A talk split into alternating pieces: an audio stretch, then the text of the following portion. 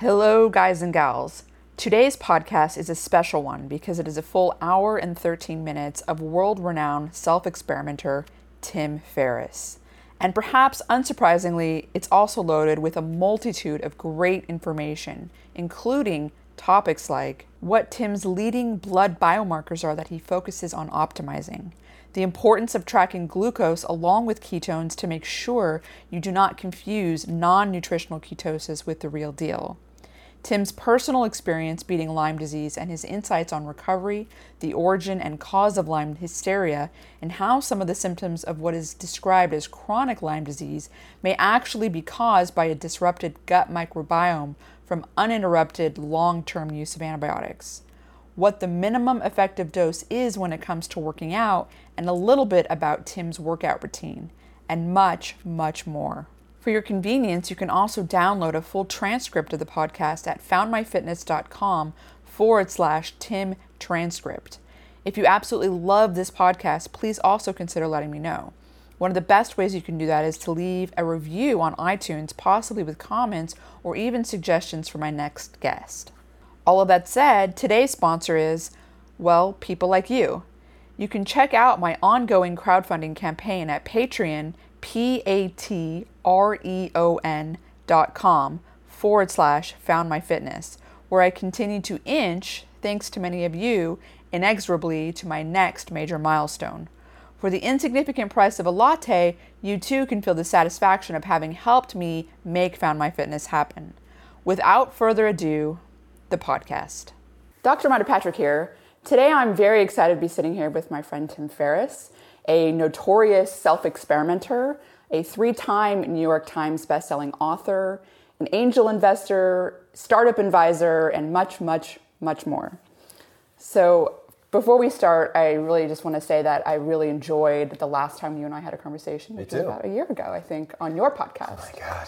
Micronutrients, aging, epigenetics, stem cells, um, all that stuff. Super fun. So I'm very excited to have the opportunity to interview you on my podcast. Yeah, I'm intimidated. But I'm looking forward to it. So great. So we were, I, I kind of want to start off with the self-experimentation. Sure. And we were actually just having this interesting conversation that we stopped so that we could continue it, you know, live. And and that has to do with a little bit about the night you just had and what you're doing to recover from that night. Can we talk a little bit about sure. that? So I had, uh, like a lot of people on Saturday nights, a little more booze than intended or anticipated.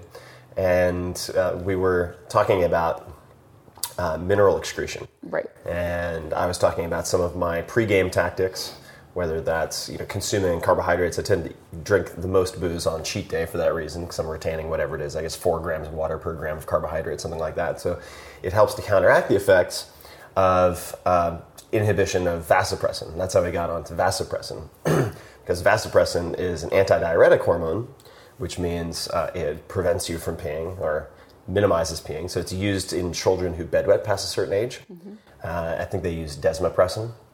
And I became, jumping around a little bit, but I became interested in vasopressin first because when I was in college, I was reading up on the smart drug literature at the time. And it was purported to be very effective for boosting short-term memory. So you would take hits in each nostril, study whatever you have to study, and then quickly scurry off to the test before it sort of evaporated. Right. And uh, the but then you had some very interesting comments yes. on vasopressin. So I did use vasopressin for a period of time, found the headaches and side effects ultimately just not worth it for me the way that I was using it. Uh, but uh, it is something that has kind of stuck with me when someone says, oh my God, I was at the bar and then all of a sudden I time traveled and I was at Denny's. I'm like, aha, might have something to do with vasopressin because you just gave yourself sort of a reverse smart drug. Um, Very interesting. Yeah, I'm familiar with vasopressin because it's also a it's a hormone. It's a social hormone. Mm-hmm. And it's um, particularly important. It's kind of like the the counter to, or not the counter, it's the Uh, male version of oxytocin. Okay. So, you know, in females, oxytocin is this, you know, notorious love hormone. I mean, you when you, right. um, you know, produce oxytocin, you feel good, you bond, social right. bonding, things like that. Well, in males, vasopressin serves a similar role to oxytocin um, in females, and vasopressin is associated with um, pair bonding, and specifically with monogamy.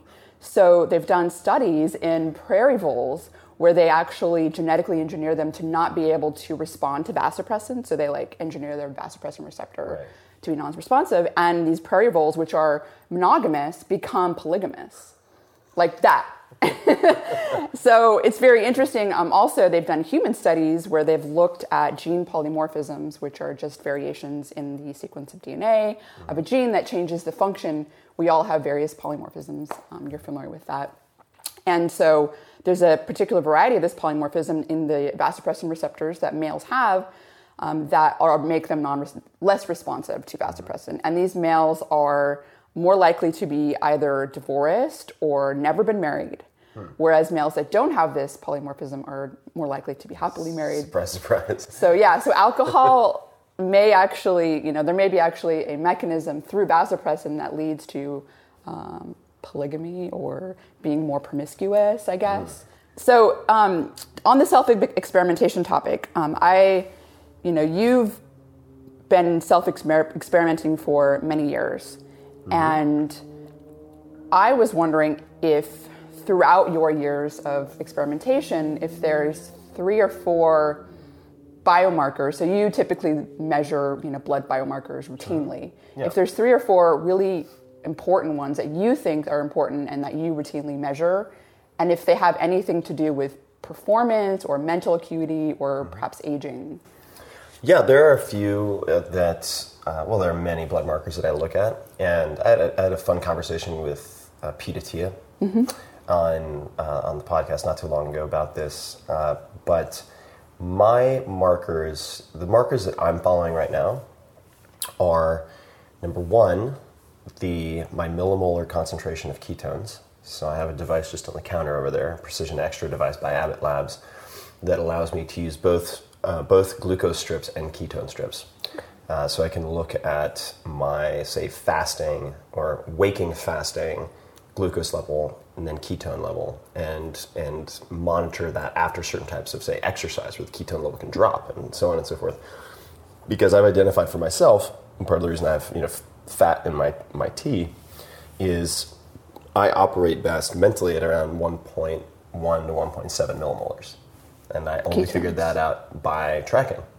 Very interesting. And some people, for instance, perform much better the higher the concentration. The higher the concentration of ketones, the better they feel. Mm-hmm. Uh, I do not don't fall in that camp. And I was having a conversation with a scientist a few days ago about this, and he said, well, really, and this is not a new observation, but your blood level of ketones can be gamed or increased in many different ways, right? So you could just eat a meal that's full of medium chain triglycerides mm-hmm. or eat a meal that's just full of fat in general, and you could spike your ketone levels. Uh, and that's not necessarily indicative of sort of an endogenous production of ketones. Mm-hmm.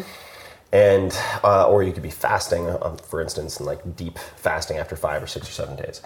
Uh, in, in my particular case, uh, what you, you, I think you also want to look at, and this is true, a lot of very smart people like Pete, you know, Tia, uh, Dom D'Agostino, very, very smart guy, Dominic, uh, would say likely that it also could be people, some people utilize ketones better than others. Yes. So just because you have a high level of ketones doesn't mean you're necessarily doing a lot with it. And in my case, a high level of ketones, my hypothesis is, well, maybe past a certain point, my kind of machinery gets very inefficient or gets damaged. So between one point one and one point seven, uh, my brain op, my brain functions at a level reminiscent of pre-Lyme. And that's a whole separate thing. Yes. You know, I got kind of knocked out of normal cognitive function for nine months due to severe Lyme disease. But when I am focused on at least a nominal amount of ketones, I feel like my old self. And so that, that's one. Other things that I focus on uh, or look at, I, there are some esoteric things that I play with every once in a while, but if you're looking at the routine levels, I'm going to look at, obviously, the sex hormones, but uh, look at free testosterone. I'll look at free testosterone as rel- uh, relative to sex hormone binding globulin, mm-hmm. for instance.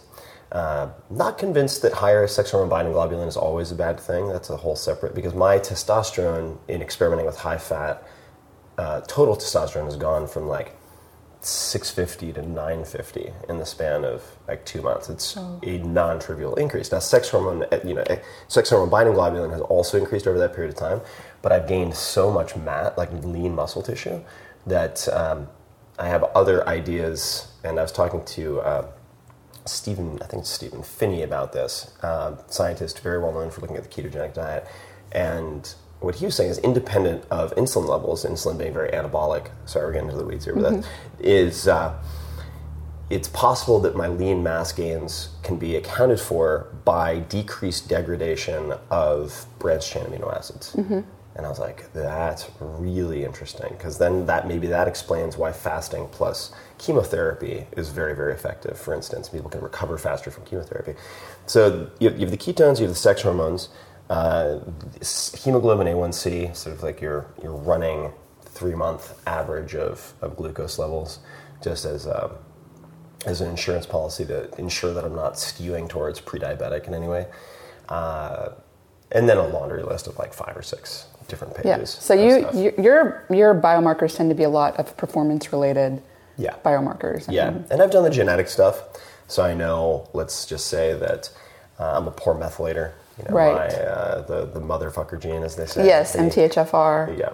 Uh, is is not, yeah, I'm not in an ideal spot. So you know, taking, say, L-methylfolate yes. could be uh, a good option for me, and I've experimented with that in the past, looking at how that could lower, say, homocysteine or other things like that. Have you noticed any, any differences after supplementing with five-methylfolate, L five methylfolate, methylcobalamin? Yeah, I... I haven't noticed many changes in blood markers, and I haven't noticed... Uh, subjective uh, changes in, say, performance or clarity or anything like that. Yeah. Uh, doesn't mean it isn't doing things. Yeah, I have an but. anecdotal story. Actually, my so I'm very into looking at different gene polymorphisms. Yeah. twenty-three and me is a great service that can do that. So, you know, my friends, family, et cetera, I'm telling everyone to do it. And so my mother-in-law got genotyped, and we found out that she is homozygous for M T H F R, meaning that she, her M T H F R enzyme only produces about ten, or is working at about ten to twenty percent efficiency. Mm. Um, and she's always had really high blood pressure, like mm. to the point where, you know, doctors were like wanting to get her on medicine for it, yeah. and she's always refused. Nothing she did. She's done various diets, lots of, you know, exercise, lots of things she's tried. Nothing has gotten her into a normal range mm-hmm. until we identified she had M T H F R, got her supplementing with five-methylfolate and um, methylcobalamin, but, you know, she's she's been taking pretty high doses of it. But now her blood pressure for the first time isn't like a normal range. Uh, so I was kind of curious if that's you had cool. ever... Um, I haven't, I've, I've had, uh, I very consistently what you would, what you would consider excellent blood pressure. So I yeah. haven't looked closely yeah. at that. Uh, the, the question that comes to mind all, for me always, because I've noticed, uh, so I'm a big fan of Richard Feynman and, uh, so Richard Feynman, and I'm not saying this is the case with your, you said mother-in-law? Yes. Or, but, uh, the, the, the importance of not tricking yourself because you're the easiest person to fool, basically, is what he would say. And I know that it's what what I have initially thought were sort of causal relationships yes. with high correlative value. Sometimes, like for instance, uh, I've talked to people who've gone on fill-in-the-blank diet, and they're mm-hmm. like, oh my God, like this thing changed. And uh, I'm so glad I found this diet. And I'm like, so you haven't changed anything else? And they're like, oh, no, no, no. Like, I started running in the morning. Right. I started doing this. I started doing that. And I'm like, oh, yeah. Because, like, one, it's so hard. That's where the observational data gets yes. so challenging. When you look at, say, anything, whether it's the China study or whatever. I mean, we don't need to get into that, that one. But that's a sensitive one. But the uh, any sort of observational self-reporting and so on, like, it's so... It's the data is almost always so flawed because it's humans n- almost never change just one thing. Yeah, they, I think that's why it's so important when you're looking when you're doing these, you know, when you're looking at epi studies that are associative, that are not, you know, a clinical randomized controlled yeah. trial sort of, um, you know, thing, that coupling that data with, you know, mechanistic data done in animal models yeah. or lower organisms. I think coupling yeah. the two yeah, yeah. is very important because you go, oh, okay, we've noticed this observational data. And here we've done X, Y, or Z to manipulate it in a worm or in a right. So you have a plausible mechanism. Right. right. So you have like a mechanism that, and that's where I think looking comprehensively at the whole at like the scientific, yeah, is yeah. very important. Totally. Um, agree. But it's interesting. You mentioned, you know, the, the ketone thing. I just want to briefly give you my, my uh, yeah. story. So I've never been very respons-, like I've never noticed really any extreme like mental benefits or mental acuity changing yeah. when I, you know, consume large amounts of M C T, you know, yeah. uh, on empty stomach, on whatever. And um, I found out that I have one A P O E four allele. Hmm. And of course, at that point, um, I became terrified of Alzheimer's, and because it, it increases the risk for Alzheimer's by twofold. And I'm writing an academic paper on this right now and getting into all the mechanisms and yeah. you know, diet, lifestyle, and things like that. But what I found very interesting is that the studies that have been done where they give, for example, people that have dementia or are in the early stages of Alzheimer's, they give them um, beta-hydroxybutyrate, which mm-hmm. is a yeah. ketone body. Um, and there's yeah, improvements. I have, I have some synthetic jet fuel in the, in the freezer if you want to try it. um, we'll probably both vomit on my couch, so let's Yeah, let's do I've it heard later. It's disgusting. But um, so... people that were A P O E three responded very well, so they had improvements in learning and memory with um, a supplemental M C T. With uh, beta hydroxybutyrate, oh, yeah, yep. beta they gave they yep, gave them beta hydroxybutyrate. Um, but what was interesting to me and also very discouraging was that people with the A P O E four allele did not have those benefits, and mm-hmm. um, you know that's if you look at Alzheimer's, people with Alzheimer's, between sixty-five and eighty percent of all people who have Alzheimer's have one allele of A P O E four. Oh.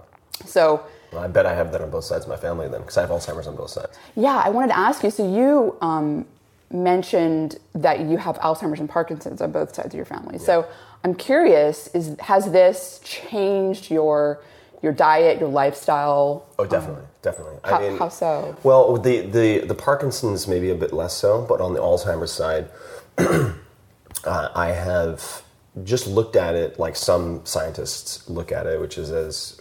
brain diabetes. Uh-huh. Um, and I think that's a it's a helpful, simplified way of, of looking at it. Right. And uh, you, I'm sure, know much more about this than I do. But I mean, there's there always kind of the there's the the prevalent theory of why, say, Alzheimer's uh, has the effects that it has. Yes. Um, uh, on cognitive performance, uh, or in the, in this case, degradation or otherwise, and. Uh, For a long time, it was like, ah, it's the plaques, it's the amyloid plaques, it's this, it's mm-hmm. that, and it turns out to be more complicated than mm-hmm. that, right? Because you have people who are have massive tangles of plaques, but they seem asymptomatic. You know, mm-hmm. they're one hundred and X years old, and they still play the piano every day, or whatever it might be. Um, great movie called The Lady in Number Six, as a side note. one hundred nine-year-old piano player um, doesn't get into Alzheimer's, but the uh, where it has led me is just to be more cognizant of insulin. Yeah. Uh, things that are related to or and or affect insulin, mm-hmm. uh, to look at not only ketosis but fasting, to look at cyclical ketogenic diets and so on, uh, targeted ketogenic diets where you're timing carbohydrate intake near workouts, uh, which a lot of endurance athletes do, so they can consume like three, four hundred grams of carbohydrates in a day and still stay in ketosis. Pretty wild wow. stuff. But what I start wondering, for instance, in the case, because if I take supplemental Uh, M C Ts or even beta hydroxybutyrate, and there are tasty ways to do it now. I think it's I think it's Patrick Arnold uh, and Prototype Nutrition. They have uh, well, people say Ketocana, Ketocana, C A N A, uh, but it tastes like Gatorade basically, and it's beta hydroxybutyrate. Uh, if I take that when I'm not, say, above zero point six millimolars uh, ketones, I don't feel much. When, but when my body has shifted into that fat-adapted state, I do feel it. Uh, and offhand, I don't know what my status mm. is. Um, yeah, it, but but with, you know, from the genetic standpoint. But what's been very interesting, say for me, when I'm thinking about it from the standpoint of brain diabetes, yeah. right, is it's not just enough. And this comes back to kind of how people, if they focus solely on the millimolar concentration, they can fool themselves, because you could be in non-nutritional ketosis, but consuming a lot of supplemental beta hydroxybutyrate and be like, oh, I'm killing it. I'm at, you mm-hmm. know, two millimolars concentration. Whereas I, I'm also taking my glucometer readings precisely because I don't want to be, say, running at one hundred twenty glucose and dismiss that. Be- if I wake up and I'm fasting one hundred twenty glucose each morning, like something funny is going on that I need to pay attention to. Whereas if I drop into nutritional ketosis and let's just say I'm at like seventy-four, eighty, even lower, and I have high millimolar, my response to, at that point, supplemental beta-hydroxybutyrate is totally different. Um, anyway, I'm still That's kind of a novice in this space, but it's it's yeah. interesting stuff. So the cyclical ketogenic diet is something that you do now practice, in, and that's, you think, as a consequence of thinking of Alzheimer's like type two diabetes. I mean, it's really interesting, uh, the connection between, you know, insulin resistance and type two diabetes. I don't know if you um, measure any blood biomarkers or if you're aware of this, but um, there is a biomarker that is present in blood that's called insulin-like receptor one, mm-hmm. and it's I R S one. And it's recently, very, very recently, been shown to be a diagnostic for Alzheimer's ten years in advance with one hundred percent accuracy. Oh, Jesus. So I don't know. I don't think it's like something that, well, you, you can modulate. So ten years in advance is a long time to change. You're like, just by the way. Yeah, by the way, you are you're screwed. Fucked, but um, it's, good luck with that. It's now inactive. Yeah. So um, what's really, it's interesting I R S to me. One, easy to yes, remember at least. Yes. Um, is that I typically think of the connection between type two diabetes and insulin resistance and Alzheimer's yeah. as the connection between inflammation and and uh, neurodegenerative disease, because yes. inflammation, yeah, yeah. we've now recently found that the lymphatic system connects directly to the brain. Mm. The lymphatic system is what carries blood cells, cytokines, inflammatory yeah. molecules.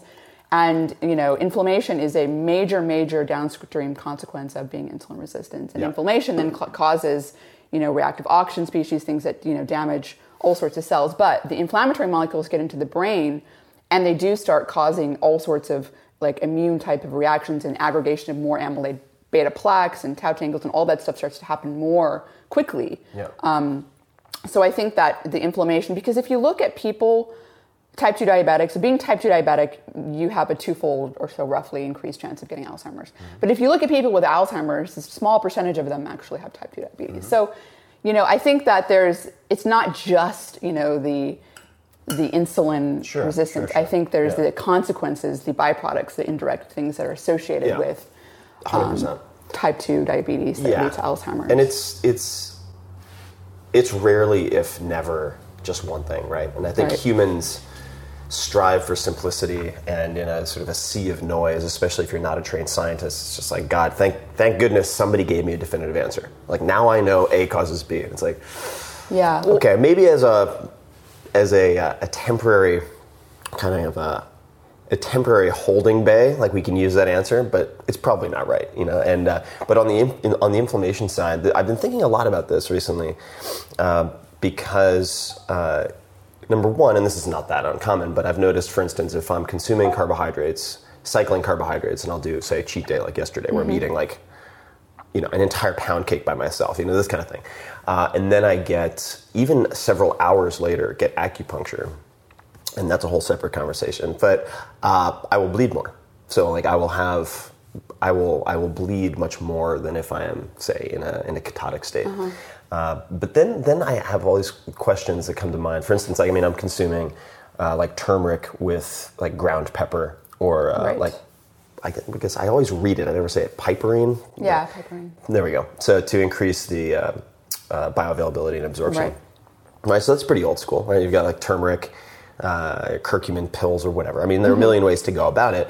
Uh, but I've I've I've tried to whenever possible. So you have like L-methylfolate, let's say. Very interesting to me, but unless I'm mistaken, like pretty new kid on the block. It's it's relatively uh, relatively new addition to the kind of supplement arsenal. Whereas like turmeric tea, it's like, okay, Ayurvedic medicine, they've been doing that for thousands of years. Like right. I'm like I feel I feel pretty comfortable like bringing in turmeric tea with like some ginger and uh, black pepper to counteract unnecessary inflammation. Yes. Right. Yes. At the same time, I'm like, but inflammation, all this is where maybe you can help me gain some clarity.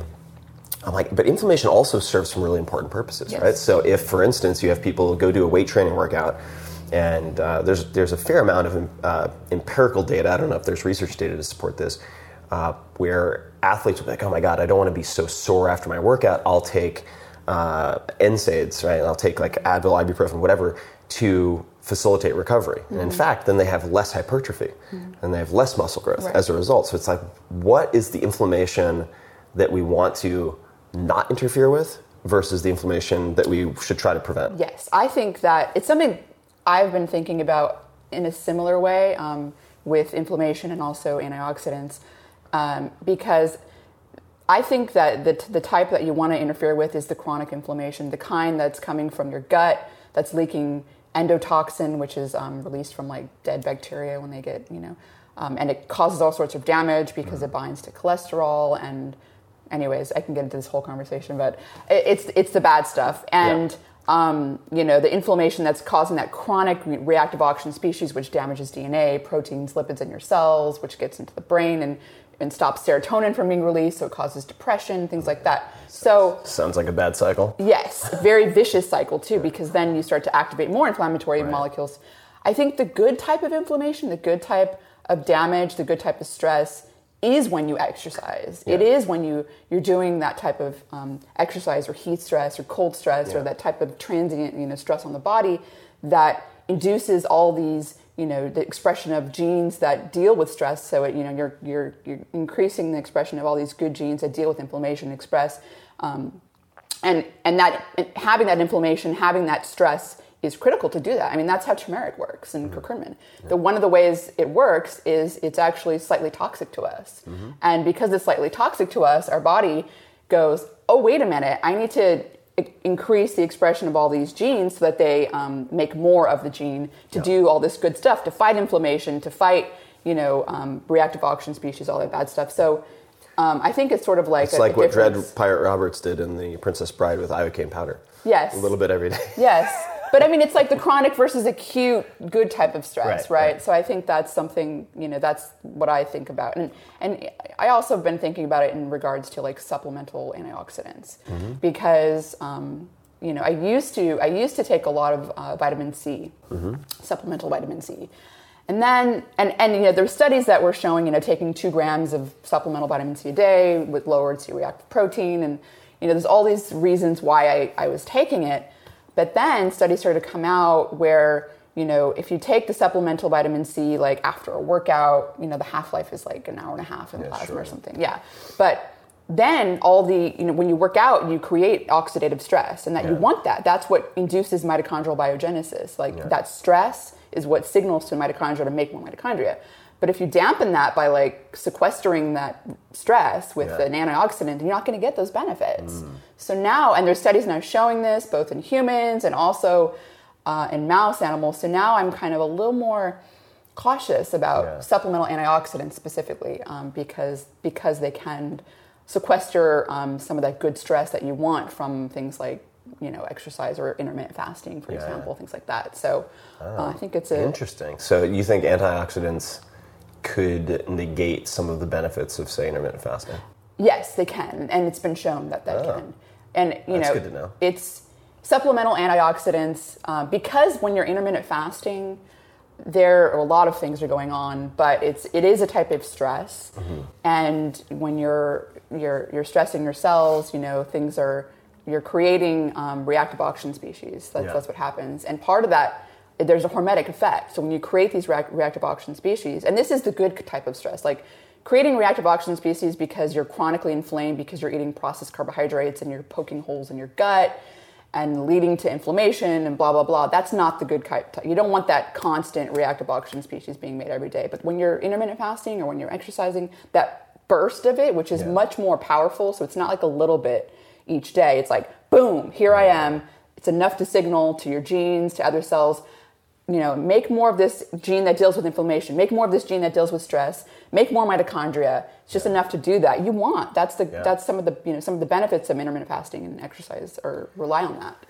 You know, I was, uh, just as a, as another random side note, and this could be the, the alcohol that I was fed by Polish people yesterday talking, but so you said reactive oxygen species, R O S's, yes. sounds a lot like R O U S's, rodents of unusual size, also from Princess Bride. I'm wondering how much biochemistry you could teach using metaphors from the Princess Bride, but that's a whole separate conversation, probably not worth having. But the um, the one one thing that I've been pondering, and I'm not an expert in this area, but vitamin C, if you look at protocols being used at, say, the University of Kansas uh, for uh, antiviral purposes or uh, anti-cancer purposes, mm-hmm.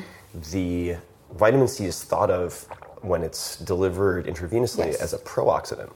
So then I'm wondering, huh, so could you use vitamin C in sort of pro-oxidant capacity, or I guess it's being converted into like hydrogen peroxide, um, to not not mitigate, but exaggerate the, the benefits you want of, say, intermittent fasting? Like, is there... That's interesting. So, like, is yeah. there a place, if you were doing, not even necessarily intermittent, let's say you did a seven-day water fast, could you do, like, fifty to seventy-five grams of vitamin C each day? Would that... Would that end up making, nullifying a lot of the effects or dramatically enhancing the effects? So here's my thoughts, yeah. purely spect- you know, spectating here. Yeah. Um, I think because, so, um, you know, intravenous, intravenous vitamin C, you get much higher, you know, up to millimolar concentrations of vitamin C in your yeah. blood. And as you mentioned, um, so vitamin C is constantly going through this cycle of being um, reduced and oxidized, reduced and oxidized. When it's oxidized, it can act as a pro-oxidant. And that's part of the way it kills cancer cells yep. because cancer cells are, they're ready to die, but they've they've found a way around death by increasing all these genes that stop them from dying. But all they need is a little push. And that little push is, you know, like reactive oxygen species or, you know, a pro-oxidant like mm. vitamin C. And it just put, pops them, pushes them to death. So intermittent fasting, for example, one of the benefits of intermittent fasting is that your Um, autophagy occurs, your body is clearing out all these damaged cells. Yeah. So that would, in theory, if you've got damaged cells, they're ready. So the problem is with damaged cells, if they don't die, they become senescent. Yeah. And when they're senescent, they sit around and they secrete pro-inflammatory mm, cytokines. Yeah, yeah. So then they damage nearby cells because the inflammatory cytokines. So it's like this vicious yeah. cycle, and it's why you need to get, you need the, to get them out. The cellular Zamboni to like yeah, clear, to clear, clear that stuff. That's a the funny um, analogy. I used to be That's an ice skater. Name. I used oh. to be an ice skater. Oh, really? Yeah, like for many, many years, I was um, competitive ice skater, both um, freestyle and drill steam. Anyways, so you want to clear them out, um, and I, I would think that if you have this, you know, senescent cell, um, that would help, you know, get rid of it. Yeah. So um, very, very interesting uh, yeah. I've been, observation. I've been thinking about it also because. Um, Cancer generally, cancer, I mean, we by the time you're forty, let's say, I mean, we all have sort of precancerous little yes. cells. But the question is, you know, do they grow? Do they then uh, sort of metastasize or become a problem? Or do they just remain these little mutations that don't cause any particular harm, uh, among other things, obviously? And for me, uh, the, I become also interested. I'd love to get your opinion on metformin. Yeah. Uh, because there are people who'd say, well... You know, if you want to try to dodge that cancer bullet, uh, we know that cancer cells are, they, they love um, kind of sustaining themselves anaerobically, uh, or f- let me rephrase that, with glucose. Yes. Right? They love glucose. So yes. if we can, if we can really, if we can dramatically lower, say, your, uh, whether it's storage of glycogen, um, plasma, uh, glucose, whatever it might be, then in theory, we should be able to lower the risk of cancer, uh, and and limit cancer growth, cancer cell growth. Uh, what what are your thoughts on metformin? Yeah, I. And why are you taking it or not taking it? I'm not taking it. So, and the reason I'm not taking it, I, I think you know that it has been shown, like you said, you know, it it can possibly prophylactically prevent cancer. Yeah. So far, and and I think the the studies that have shown that um, have been pretty short term. Um, my concern with metformin is the um, feedback mechanisms that happen when you're taking this drug. Um, you know, how is that going to affect, you know, other, you know, cells and how they respond to glucose and things like that over the long term, like, you know, fifteen years down the line. Mm-hmm. Um, I think that limiting your sugar intake yeah. is probably... If you're if you if you haven't damaged yourself so much by eating a bunch of crap, a bunch yeah. of processed sugars and you know carbohydrates and things like that, yeah. um, then then you know I, I think limiting your, your sugar intake is probably good good enough. Yeah. Yeah. You know, and there's to a certain component there's a there's a certain component of cancer that's you know there's there is a genetic component that that what I mean by that is not that you're born with it, but that um, you know so.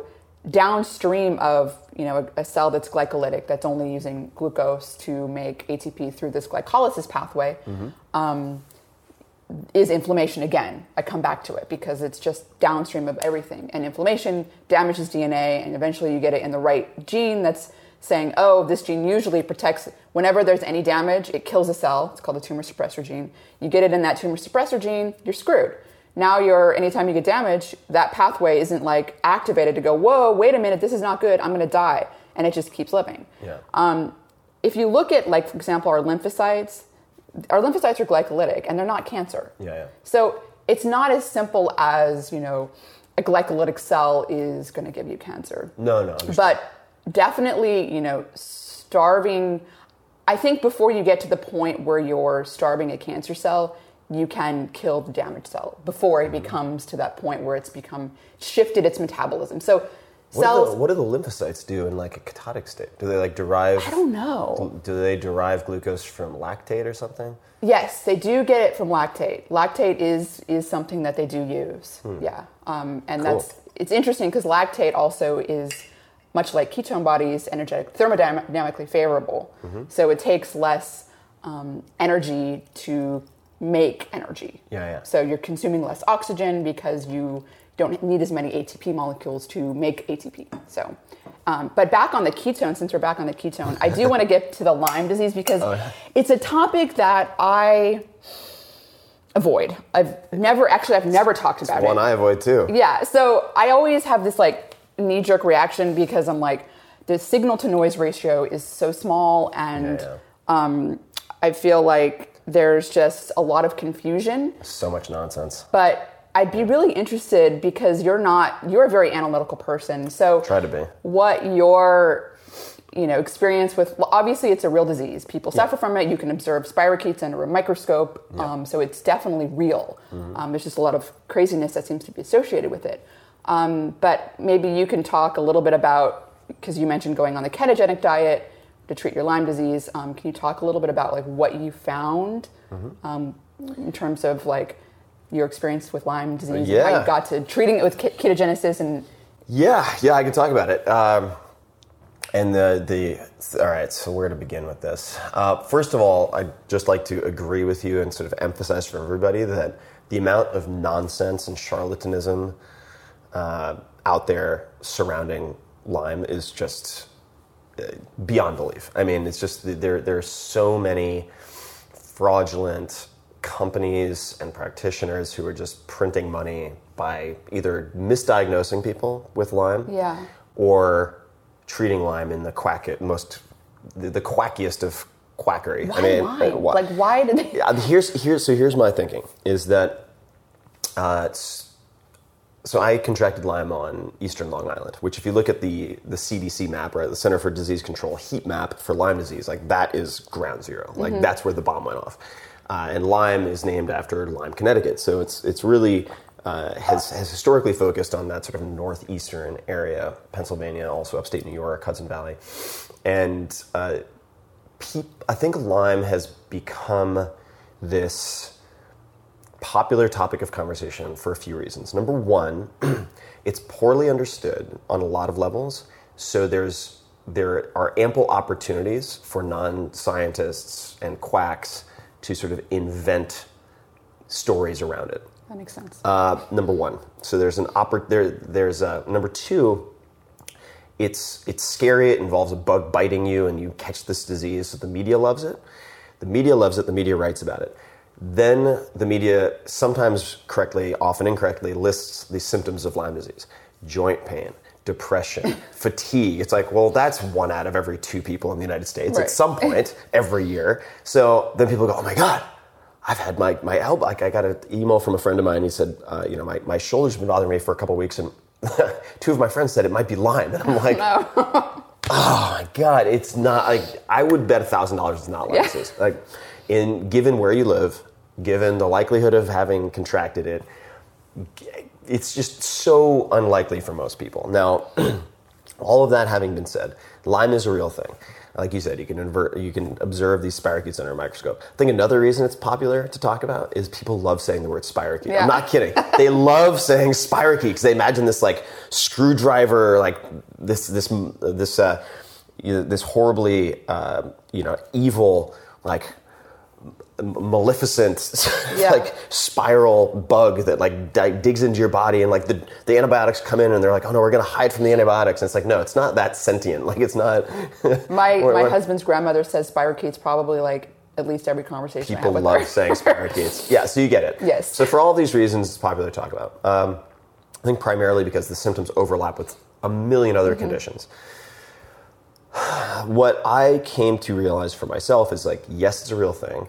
Uh, it's almost certain after Western blot tests, ELISA tests, and looking at all of the diagnostics, which are really primitive, it's very likely that I already had Lyme disease at some point, mm-hmm. um, because I've been bitten by ticks hundreds of times. I mean, almost everyone in my immediate family has had Lyme disease. And on Long Island, it's just kind of like, eh, suck it up. Like, take some antibiotics, you're fine. Like, doxycycline, move on with life. It's not this big, it's not viewed as like a huge crisis by everyone who gets it on Eastern Long Island because it's so common. Uh, so I shrugged it off. I did not get, when I was, I took three or four deer ticks that were embedded off of me in the span of two or three weeks. And, you know, historically hadn't been a big deal. So I was like, well, that sucks. Well, you know, pick it off, make sure the head's not in there, move on. And I did not develop the, what's thought of as the kind of trademark, the, the trademark bullseye rash. And so I ignored progressively worsening symptoms for eight weeks. Where like my joints started getting very sore, swollen, had trouble like getting out of bed in the morning, um, started getting slow cognitively, and had trouble recalling friends' names and just really common words. And eventually got to a point where my system was like, I've seen you sick, I've seen you tired, I've seen you like burning the candle at both ends. This is none of those things. Yeah, like I, you need to go see a doctor. Like it sounds like dementia, like think, not no, remembering things are friends' really, names. That's yeah, like, things are really funny. And if you look at the advanced uh, symptoms of severe Lyme, I mean, they t- they, it takes on dementia-like um, qualities and like even cerebral palsy in some cases. Really scary stuff. So, long story short, then I get diagnosed with Lyme, and when I walk into the clinic in uh, you know on Long Island, to give you an idea of how common it is, so this walk-in kind of emergency clinic, open on the weekend, they had a poster up which was like, hey. Uh, allow us to send your blood sample to such and such lab upstate New York to do research on Lyme, and there's a picture of a tick, and we'll give you a free fifty dollars Amazon gift card. Oh and it's like, God. It's that common. Uh, but then the question was, okay, I have Lyme, I'm taking doxycycline, I do that for eight weeks or twelve weeks, whatever it was, I still feel really shitty. Now what? Right? And that's it's when. A long antibiotic course. Yeah. It, well, some people do. Like. They take antibiotics for years, yeah. Which I think is not the right thing to do. But. Uh, the, what, this is where I am, and I'll try to sum it up because this can be a very long conversation. I think that there are very, very, very credible scientists and um, infectious disease specialists who do not believe that chronic Lyme exists. And their position would be there's no evidence that, you know, the, whatever it is, the Borrelia, blah, blah, blah, you know, spirochete cannot be eradicated with broad-spectrum antibiotics, like a doxycycline or something else. There's no evidence to suggest that they like burrow away and hide mm-hmm. and come back. You know, hide in biofilm or whatever. Yeah, right. Right.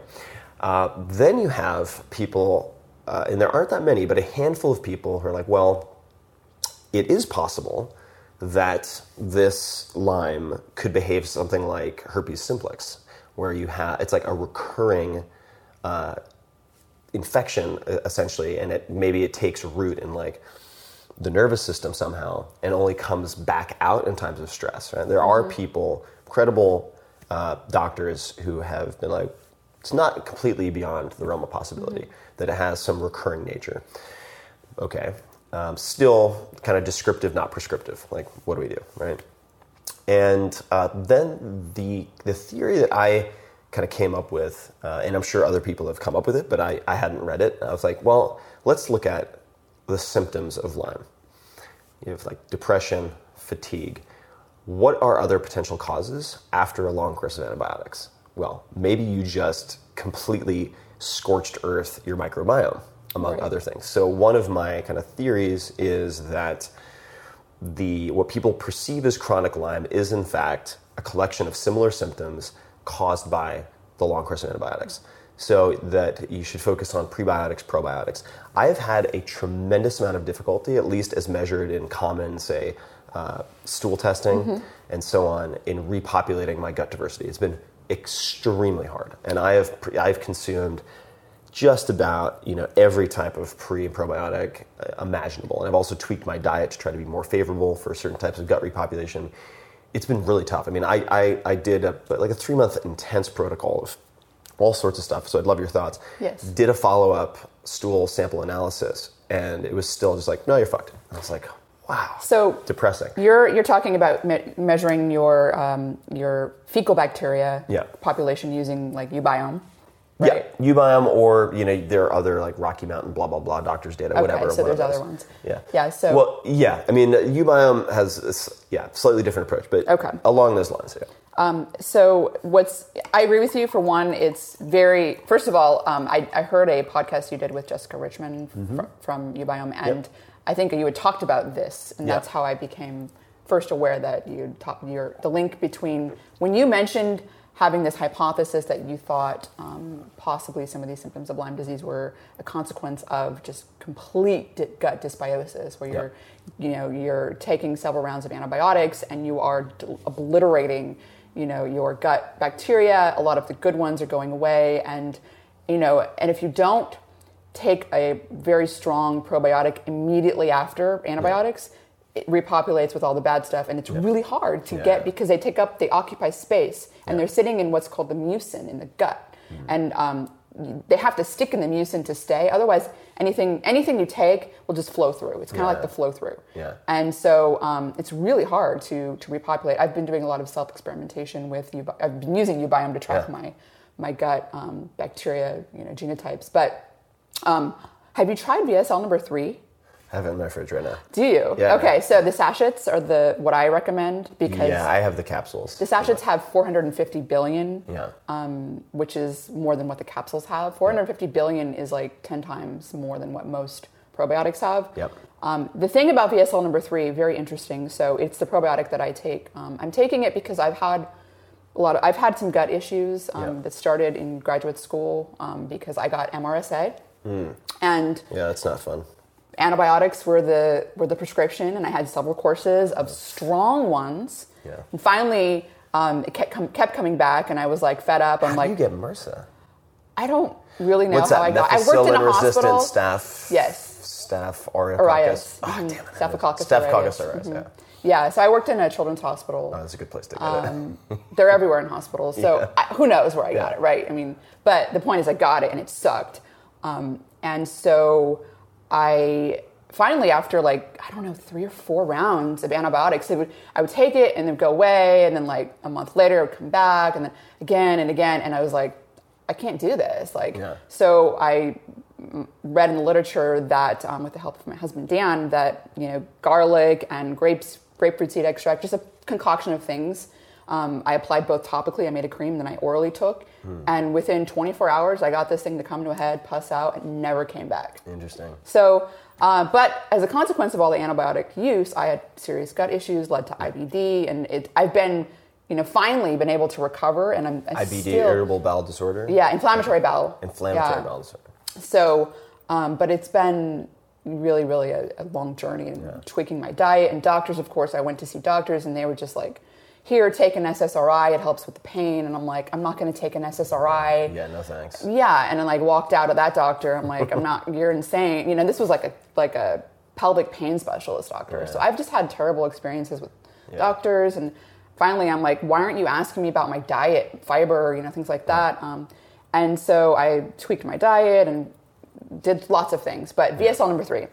Um, so you've seen, have you, with the uBiome testing, have you seen, an, I haven't done a follow-up Uh, test in a few months, but I have been taking V S L number three, so now yes. I'm optimistic. Yes, hopefully. So, so I did a thirty-day uh, V S L number three um, course with the sachets, which are yeah. four hundred fifty billion, um, and did a, a, a stool test, and I'm still waiting for those results. Um, yeah. I've I've had my husband and I both um, Dan. He's done a recent course of antibiotics, and so I had him do his baseline, and then after, right after, literally like the day he stopped taking antibiotics, did a sample for yeah. uBiome. I got that data back, so I've been looking at that.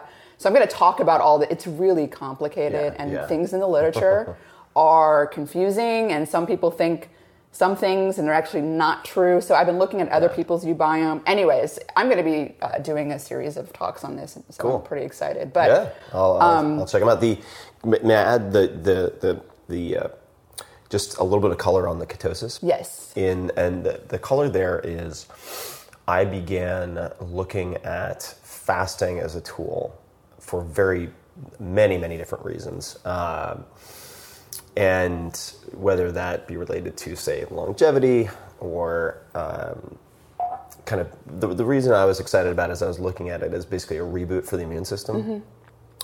even shorter fasts, like three days. So I, I began playing around with fasting.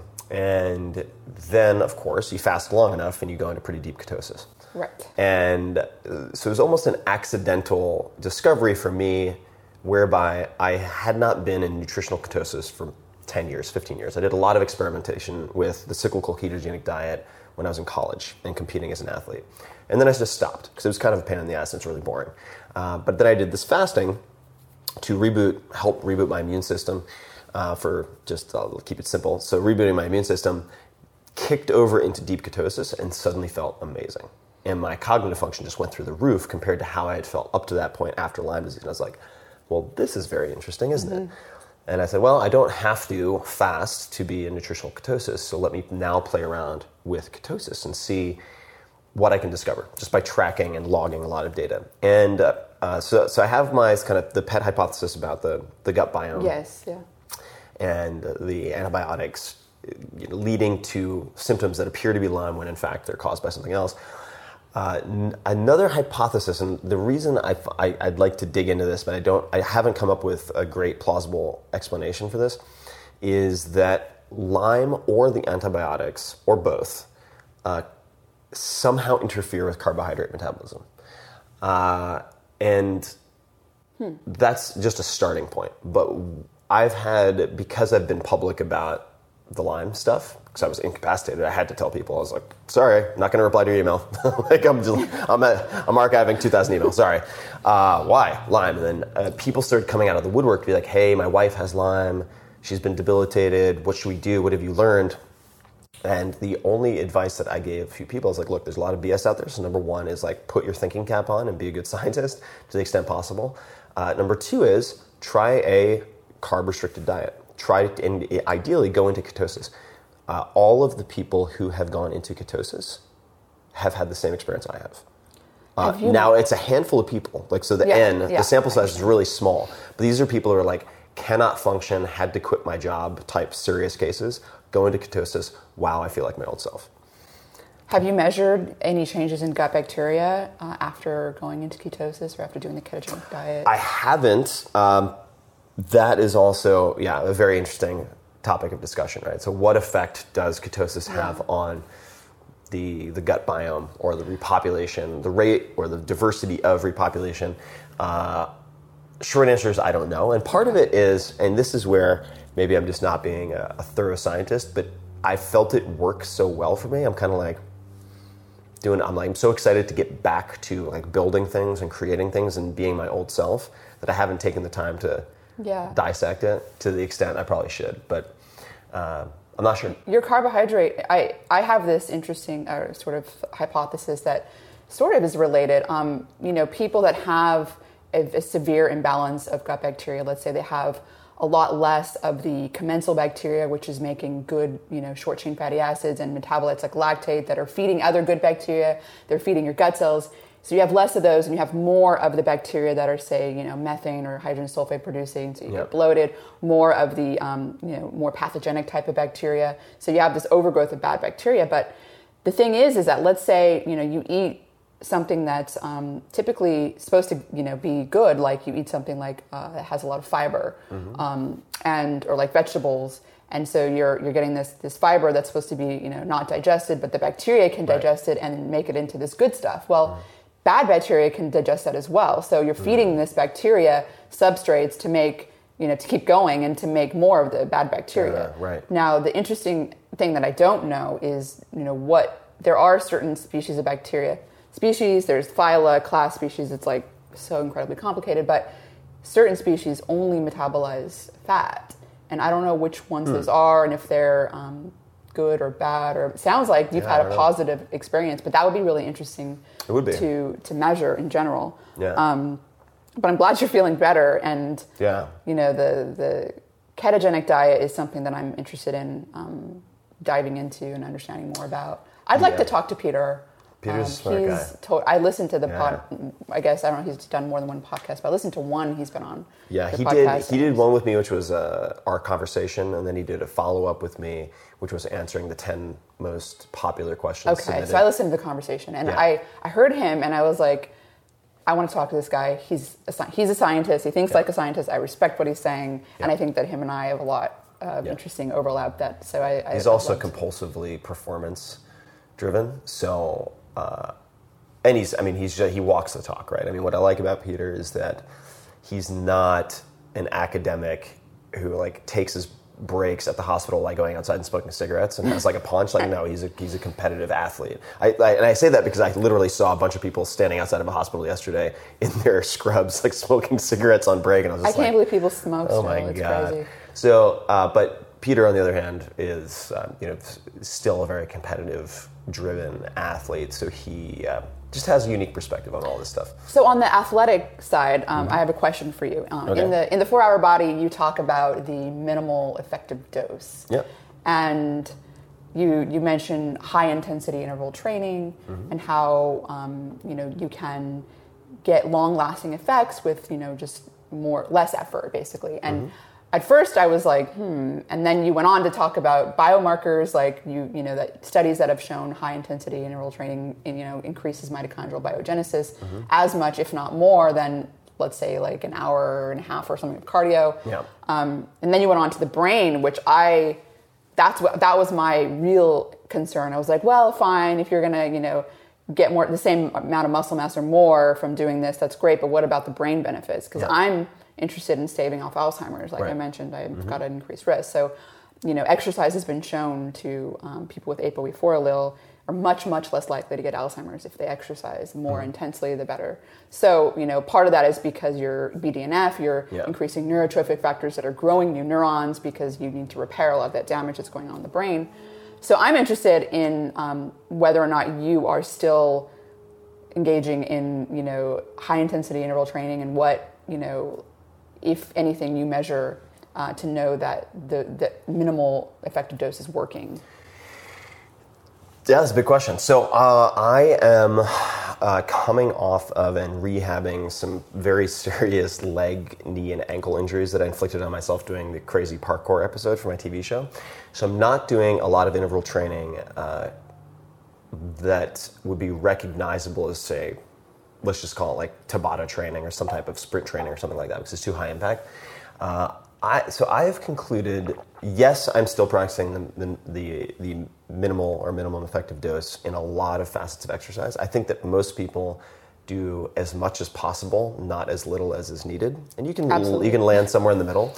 But if the, the higher the level of athletics, generally speaking, the more coaches work on holding their athletes back and not pushing their athletes. I think this is a very poorly understood idea, but at the highest level, pushing the athletes is not the problem. With some team sports, it's different, like even in the N F L. But if we're talking about, let's say, track and field, the coaches spend more time holding their athletes back. And uh, so in my case, if you do, for instance, for most people who go to the gym one hour a day, five days a week, if they're trying to change body composition, would get better results by doing two or three sets of swings per week. Kettlebell swings, um, and I've just I've seen this hundreds and thousands of times in uh, in readers already. For me, with uh, with mental performance, and you know, there's the book Spark that talks about a, a lot of this stuff, and like like you said, the brain derived neurotrophic factors and so on. Uh, from a subjective standpoint, I've seen as good results, if not better results, in terms of cognitive performance from resistance training of almost any type. Uh, when compared to, say, steady state or even higher intensity uh, interval training that could be thought of as cardio, say like sprinting or yeah. cycling or whatnot. And uh, sort of mechanistically, I don't have s- specific sort of before and after biomarkers that I'm tracking, uh, but I am looking at, say, you know, pages per day output, quality of writing, yeah. which can get very subjective. But I, I think that... Uh, As these studies hopefully get get funded, we will see that resistance training, if you think about it, resi- weight training is very effective cardio, right? Like, yes. you need if to you push it. Yeah, yeah. Either way, like if if if the if you're using and uh, you know Doug McGuff has talked about this quite a bit, but if if the if you're utilizing musculature to move your body through space, particularly with resistance, your heart has to work really hard generally to supply all the necessary nutrients and so on to get that job done. Um, so I think that on top of that, if you're looking to prevent age-related cognitive and physical physical decline, mm-hmm. one of the key correlates with all the bad stuff is sarcopenia, right? It's the loss yes, of muscle yes. mass, to which I would say targeted resistance training, much more effective bang for the buck in not only preventing lean muscle tissue loss, but increasing muscle gain than, say, most types of interval training, even if you're temporarily spiking certain hormones. Um, so... My, but that's also because I hate doing endurance work. Yeah. so uh, uh, I really hate doing metabolic conditioning. I find it miserable. So I, I usually avoid it. Uh, but I, I do think that if you were to just do, you know, two, three sets, I, I, I really focus these days personally in my exercise regimen on sort of high intensity, very brief duration, or very, very, very long duration, typically walks, like two to four hour walks. And I have a barbell approach. So it's it's kind of like my investing approach too. But my, my physical training approach is very barbell oriented. So it's either like these sprint-like demands, which could be, say, overhead squats, I think are, are really fantastic for a whole host of reasons for preventing a lot of the physical maladies that plague people as they get older. Uh, and then long two to four hour walks. Awesome. Like uh, humans have made a lot of evolutionary trade-offs to be able to walk long distances. So I feel like... Right. You know, maybe that's maybe that's something we need to to do more of. We've made so many compromises to be able to walk long distances. Like, hmm, I don't know. I found quality of life subjectively assessed a lot higher when you're doing regular kind of long, steady state walking. And it's just also like medita- the meditative aspect of it. I mean, Definitely. that's that's something that you get from walking long, yeah, long distances. Yeah, for sure. Um, especially if you're in a calm and peaceful environment. So yeah, so I mean, a lot, um, of, a lot of parks out there. Get outside. I'm interested. I'm interested to know. Uh, you do talk about meditation a lot and yeah. being mindful, and you know the, how that's important for you know a lot of things, mm-hmm. um, and it's been shown to improve learning, memory, things like that. Yeah. Um, have you ever tried flotation tank? I have. You have? Yeah. Okay. I have. I've tried flotation tanks. I like flotation tanks. There's a new, there is a new location actually in the city that I have not been to. I'm blanking. Reboot Spa or something, I think. Is yeah, or it might be, yeah, Reboot Spa, maybe Float Lab. I'm not sure exactly what the name is, but I think it's Reboot. Uh, yeah. But the, the only location that I had available to me beforehand was a real pain to get to from where I am, kind of in the Noe Valley mm-hmm. area. And uh, as a result, I went a handful of times, but could never make it a regular trek, or didn't want to make it a regular trek. But I could see uh, using flotation tank for all sorts of different experiments, yeah, um, including potentially incorporating microdosing of various types. Uh, But do you use flotation tank? I'm actually going to try it for the first time next week. Someone, uh. so they actually this new flotation. Um, tank place reached out to me. I think it's a Reboot or something. Yeah. Um, reached out to me and gave me some free passes, and I'm like, you know what? I'll do it. Let's do, you know, give it a go. So I'm going to yeah. go uh, next week actually. Cool. Don't uh, shave the day it. before. Try it. Oh, okay. Yeah. You're basically in the Dead Sea. I mean, it's all salt, yeah. so you will be really unhappy. No, I'm excited. So I'm, yeah. I'm, I'll yeah. talk I would, about. I wouldn't shave for a couple of days beforehand. so um, I just a, a couple of non, you know, not particularly health related questions. I yeah. just want to ask you before we before we close. Sure. Um, one one is, so in your in your books and also in your T V show, The Tim Ferriss Experiment, you talk about um, doing some silly things that help people push past anxiety, like laying on the floor of a crowded place, or going and ordering a cup of coffee and asking for a discount right. arbitrarily. Right. So what do you think some of the, the positive benefits that can be reaped from that are, and have you are there any specific, you know, fear inducing things that you've engaged in that have given you benefits in your life? Uh, so I think the benefit of practicing discomfort is is realizing repeatedly that the worst case just isn't that bad. Yeah. So becoming comfortable with increasing levels of discomfort, especially something that's like ridiculous and has no real tangible downside other than embarrassment. I think right. it's very... You know, to be, and this comes back to kind of my obsession with Stoic philosophy, but if you if you were to look at, like, uh, for instance, Cato, who was considered kind of the perfect Stoic for a period of time, uh, he would wear a tunic that was an unusual color to train himself, because he would get ridiculed for it, to train himself to be embarrassed about only those things which are truly worth being embarrassed about. Clothing not being one of them. Right. Right. And so going into, say, Starbucks or whatever, and just kind of calmly sitting down and then like laying down on the floor for ten seconds, super awkward. People are going to think it's weird. Some people might like take five steps back and kind of freak out. Uh, and then you just get back up and be like, oh, no, fine. And it's it's uh, it's a small way of inoculating yourself against uh, succumbing to peer pressure about stupid things, or holding off on making important decisions or having uncomfortable conversations because of this irrational fear of this massive downside that right. you've never actually thought about. So something like laying down, asking for a free coffee or asking for a discount uh, is really just rehearsal for the things that happen outside of your control uh, or the more important conversations, so that you have a certain level of calmness, and have repeatedly had the realization that the worst case scenario you're imagining is almost never that bad.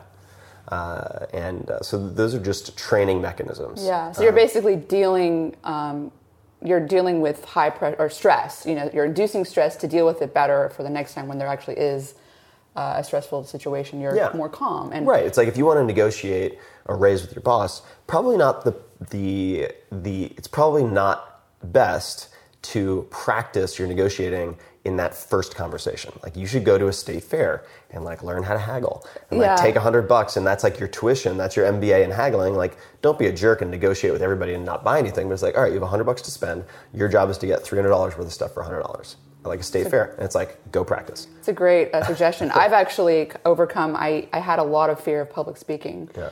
and I would go and um, into the mall and tell jokes to random people. And I am not a comedian. So I'm a scientist. I'm, you know, I've been in a lab most of my yeah. life reading books. And so, you know, social interaction, you know, is it's a little anxiety inducing for me. Yeah. Um, and so I would do this. And most of the time people would laugh yeah. at my bad jokes and, you know, less look at me like I'm insane. I'd still get that. But, um, you know, I, I did get over that anxiety of having people think I'm, you know, crazy, or just like that awkwardness of like talking to someone. Yeah. And now I'm, you know, communicating science to people. So yeah, it, yeah. it, it, it really, um, it worked for me. Yeah. Um, and so I, I thought that was. And and the baby steps that, that seem so ridiculous, like the tellings of the joke yeah. or asking for a free coffee. It's hard for some people to realize how much those experiences transfer, because they're like, well, when am I ever going to have to ask for free coffee? It's like, no, that's, you're missing right. the point. The point is to subject yourself to the same types of fear and discomfort that you will experience in a million other circumstances, and to overcome that uh, in in a very sort of rehearsed way. Yeah. And uh, so, for instance, I mean, for me, in the in the dating episode, the dating game episode of the T V show, I mean, like Neil Strauss, who wrote the game, forced me to do cold approaches at the Ferry Building here in San Francisco, which is like my ultimate nightmare. I mean, it brought back like every stressful, sweaty palm, miserable situation from like eighth and ninth grade. It's giving I'm, me sweaty palms. Yeah, I mean, it, yeah. it's just so bad. And, uh, but I enjoy trying to, like every week, it's like plan something out that is going to force you to do something potentially funny, right? That is going to be stress inducing, and just like figure out what that is and then go do it. It's like, maybe that's, you know, getting a milk crate and like a hat and going out and trying to busk without getting arrested, obviously, but like trying to busk and like be a shitty dancer and make five bucks. That's your goal. Like you have an hour to make five dollars being a shitty dancer. Like see see what we're being a terrible mime, right? Or right, whatever it is. Right. And the more you practice that type of thing, um, you know, I have here. I'll, I'm going to disappear from camera for a second, but you know, I have this, and uh, I'm not sure. I can't. I don't even know how to pronounce this name, which I'm embarrassed by. But you know, this this quote is, "The life shrinks or expands in proportion to one's courage." If you can pronounce that, you got me beat. A N A I S with an umlaut over the I, yeah. N I N second. But that. So this this is something that I, I have reminders like this in front of me constantly, so that I realize that very rarely are the things we're afraid of worth being afraid of. Right. And to overcome that, you just have to practice. Most of the time they're not. Yeah. You know? And and it's it's rather than it's very hard to think your way out of something you didn't think your way into. So if you're afraid of like asking for a discount on coffee, that's not really a rational fear. Like it's just not. So the way you overcome that is not by sitting down and like drawing out a decision tree although that, that stuff can help, and like fear setting, this exercise I do a lot, can be very helpful.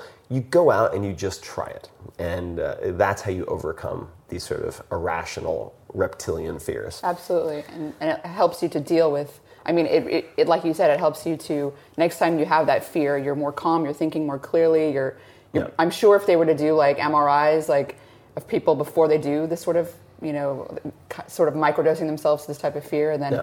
you know, after when they're actually dealing with, uh, in a difficult situation, they may see that they're, you know, amygdala isn't hyper as hyperactive or something yeah. like that, where yeah. you're really you're the, training your brain. Yeah, and the meditation, you, you mentioned that, the meditation helps a lot. The meditation helps you to not overreact. Yeah. So I find the meditation too, and I'm a very like aggressive bull in a china shop kind of guy, so the meditation is particularly helpful for me when, let's say you ask for a discount for a coffee, and the guy's like, who the fuck do you think you are? Like my instinct would be like, who the fuck, you know, yeah. I, you know? And uh, instead to just be like, hmm, that's a good question. Give me a second. And then like to calmly respond, get a laugh, and then the guy gives you the discount. Like having that composure to have a delay between the immediate, like that impulse is that really, really helpful in almost every circumstance. So, uh, yeah. And if people are looking to get medita- you know, getting, get started with meditation, it can be a super nebulous, like people can get very sanctimonious about their meditating stuff. Like just think about it as bringing your attention back to to one thing. Get distracted, you bring it back. You get distracted, you bring it back to one thing. And it can be any number of things. That translates a lot to productivity and being effective throughout the day. So you're not like, oh my God, I just spent two hours on Facebook. What, what the yeah. hell happened? Like to avoid that kind of experience, just get an app like Calm or Headspace and start doing like ten minutes a day, Headspace, five minutes a day. Right. I'm going to try it. Yeah, it's really, I really, I'd like to get yeah. more into the meditation. Um, it's super, super helpful. And it just trains you to be able to calmly kind of come back to what you're supposed to be doing or what you want to be doing. And you do that ten minutes a day, and it's, especially once you get like five or seven days straight, it's amazing how something not neurologically or cognitively just clicks. After like five or seven days of doing it consistently, I do it first thing in the morning. Uh, you do Headspace? Uh, I, I, I do transcendental meditation. Transcendental, okay. So I just I just kind of sit there and focus on my breathing. Like I did that before you guys got here. How long? And uh, but I do that. If you do that every morning for five to seven days, it's it's really profound how much more calmly effective you are. And I've never been a big like woo-woo meditation guy. I was right. like, eh, like I'll just have a cup of coffee. It'll do me twice as good. Not true. Like ten minutes in the morning will make you sort of calmly efficient. You'll get, you know, fifty percent more done if you do that every day for a week. ten minutes is not a lot of time. It's not a lot. Yeah. ten my, my kind of magic number for me is twenty minutes, but don't start there because it's too much to yeah. start with. Start with whatever you're going to do, right? The right. baby steps. Right. Start with whatever you're going to actually do. If that's three minutes, then do three minutes. If it's thirty seconds, then make it thirty seconds. But use an app, I think, like Headspace with guided meditation makes it a lot easier. Yeah. Just commit for, to doing it for a week or two. And uh, then it becomes self-perpetuating because you'll see the positive effects. Uh, but yeah, I think meditation, some type of mindfulness practice, plus practicing humiliation. Yes. Super potent, valuable combination. And quite frankly, the practicing humiliation, and nine times out of ten, you don't end up being humiliated, is uh, it's just fun. It's actually a good way. It to, is. It's a good way it to get laughs, fun. And you can do it with your friends too. Exactly. Exactly. Well, um, Tim, this has been great. I, I've got one last question I'm kind of dying to ask you, and then we'll, we'll close. And that sure. is, so I did read on, I think it was your Reddit Ask Me Anything. You talked about how you were interested in recruiting uh, Hollywood talent, whether it's directors or actors or et cetera. Um, coupled with your interest in fiction writing. Yeah. It sort of leads me to think that you're possibly writing like the next Matrix or something cool. um, totally hoping to blow your cover here, yeah. but are you writing a cool, is this? I am working on some screenplay stuff. Yeah. Awesome. So, you know, whether it I will hope be. It's science fiction. yeah. Whether, whether it will be cool or not is to be determined. But uh, you know, the, one of the main reasons I'm spending more time in Hollywood and spending more time with people who are very good at, whether it's, you know, screenwriting, directing, fill in the blank, is right. because I want to start to absorb sort of the gestalt understanding of how that mach- that whole machine and ecosystem system, functions. Yeah. But I also just want to get to know people who are like the good guys and the good gals, you know, like the people who are not only really good at what they do, but like the cool people I could be friends with for ten, fifteen years.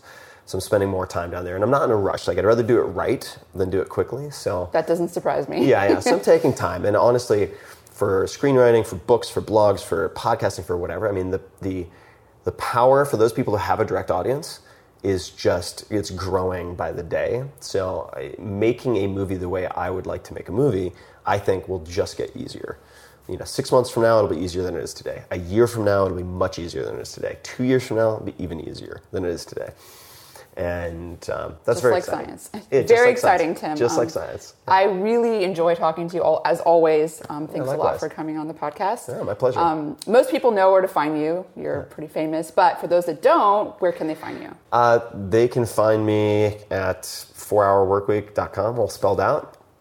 And uh, there are a million ways to misspell that, which is like in retrospect, oops, on me. But yeah, four is in the number four, hour, H, hour, not O U R, four hour work week dot com. Uh, on Twitter, at T Ferriss with two R's and two S's. And then Facebook, I put up a lot of videos and like Q and A's and stuff on Facebook. That's just facebook.com forward slash Tim Ferriss, two R's and two S's. Awesome, Tim. Yeah. Thanks a lot for uh, doing this. And my pleasure. Look Thanks forward for to talking me. to you again. Yeah, until next time.